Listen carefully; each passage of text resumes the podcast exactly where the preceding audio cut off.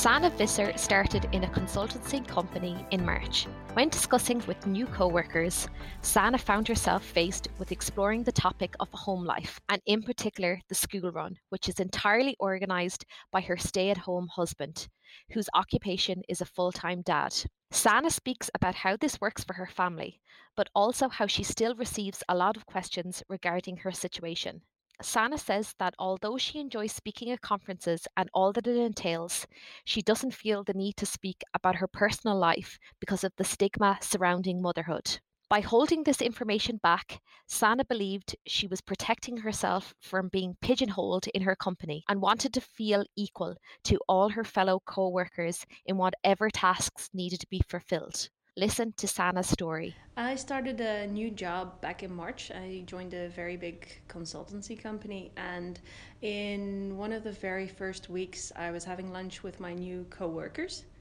And at this point, you know, you don't know each other, so you're sort of chatting, mm. and of course, um, you know, home life comes up. And I very proudly start talking about my two girls. I've got a five year old and a four year old girl and they're both absolutely wonderful and i'm chatting about them and how they've just started school and i'm really excited about all of that.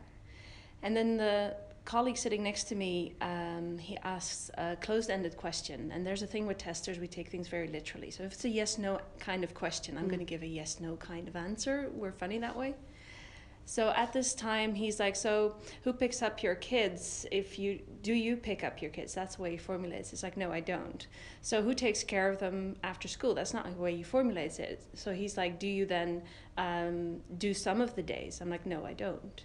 And he continues in this line of, t- and of course, I'm being very facetious here. Mm-hmm. I'm purposefully not giving away the information. Mm-hmm. But we get through five no's, and at that point, he just sits and stares at me and he's quiet for a while. Very confused look on his face.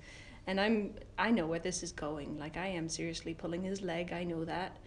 Um, but i enjoy these kind of moments so i sort of leave it there see what he does. And he honestly just flabbergastedly says so what are you doing with your kids? And i'm oh i'm leaving them at home you know they're old enough. They can take care of themselves And it is the first open question that he does ask, and he's now very seriously seeing that I'm joking, but still not finding the answer. It's like the joke with the doctor, and then the husband and the son come in, and you know, I can't operate on this person because it's a family member, and no one realizes the joke is that the woman is the doctor. That's the wife. Yeah. Yeah. It's the same kind of moment. Yeah. And at that point, I explained to him my partner, my husband, is a full time stay at home dad. And I would have thought that would have cleared everything right up. And then the next thing is, so he doesn't work at all. Like this guy had a serious mm. yes no kind of question mm. asking problem. So it's like yes, so, you know he is. He's he's there all the time. Like, but doesn't he want to work? Is he unemployed? Is this mm. a problem thing? It's like no, no, it's not a. It's, it's by choice. You know, he's very happy uh, with the choice he's made, and at the moment has no plans whatsoever to go back into an employment kind of contract where the hours are fixed and there's any kind of control from a manager or anything like that. He's very happy that way. And he's enjoying the time with the kids immensely. In fact, that's why he stopped working. Mm-hmm. Because at the point where he had his first kid, he went and did 50%. So he cut back his hours yeah. to half of his normal hours. And then by the time the second one came along, uh, he reduced to 40%. Okay. And then when the choice became uh, which one of us is now going to stop working because we had to choose at the time uh, to deal with that, he very immediately said, "Oh, this is absolutely something I want to do okay. because." And also very clearly, I didn't. Mm-hmm. So yes. at this point, my colleague is literally staring at me with his mouth hanging open, having to completely reshift all of the paradigms in his head that this is an option. Mm.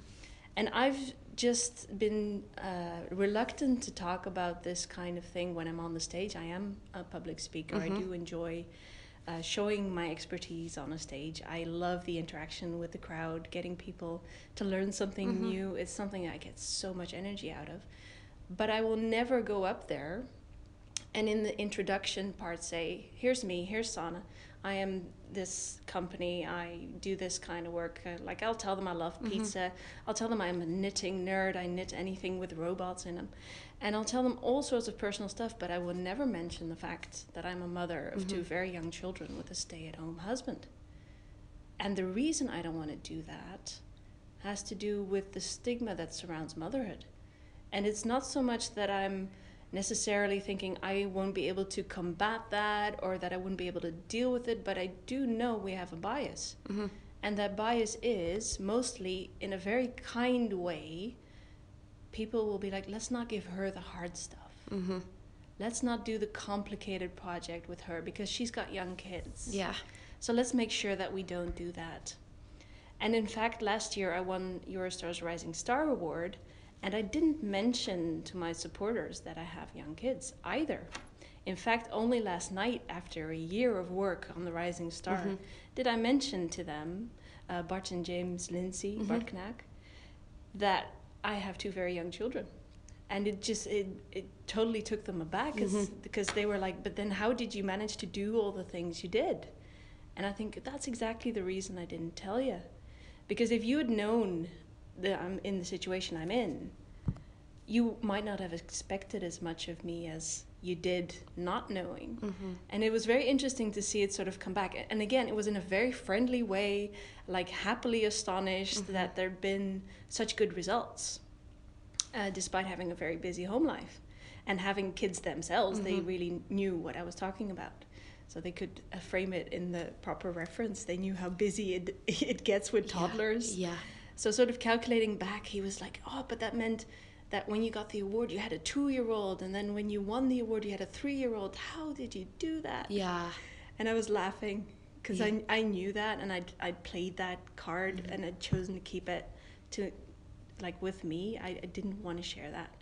So that was an amazing thing last mm-hmm. night to finally sort of uh, be a bit more open about that but I wish it wasn't an issue. Mm-hmm. I mean, honestly, um, if I could take it all away, if I could stop getting questions about my unemployed husband mm-hmm. who's not unemployed, who's working a very important job every day, raising two very young girls, who are now modeling him in every way as well. So like, they honestly do not ever ask me like which T-shirt has come out of the laundry. they know not to expect any of those questions and they are completely transactional in when I'm gone and I'm at conferences. It's quite amusing to see mm-hmm. how quickly that shifted. Yeah. So when we made the move, everything just clicked for us and everything worked.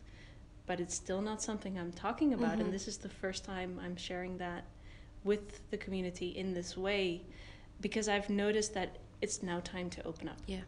I think this is a moment for me whereby I've done my Rising Star work. I've shown a lot of the things that I've accomplished with my blockchain testing community, with the really cool products that we're building. And now I can sort of show it, this takes a lot of work. Mm-hmm. There's there's a support system behind everything that I do. A lot of people have been talking to me at this conference and they're like, "Oh, but you're special. You're doing it in this way and only you could ever do that." And that's just not the truth of it. Mm-hmm. I don't want to take away from their compliments. I'm I'm loving all the compliments but what it is not showing is that there's a lot of hard work there. Mm-hmm. and it's actually the support system plus the hard work that then will add up to the achievements. And anyone can do this. Mm-hmm. it's just you have to do the trade-offs. Yes. Yes. So you need uh, the balance between you and your partner. And if you have your kids you need to really transactionally sort of contract that with each other how you're going to deal with it. If you're want to do something like a rising star. And it's a reality. Even the next rising star, Brendan Connolly, he mm-hmm. did mention his family and the sacrifices yes. his wife was making. And it's very accepted for male speakers to do that. And to he got an applause, literally a spontaneous applause, uh, the moment he mentioned it. And that's not something I think would have happened if I'd done the same. Because there's different expectations for women. So that's something I'm still struggling with, and I am now, I think, officially deciding to open up about that in 2020.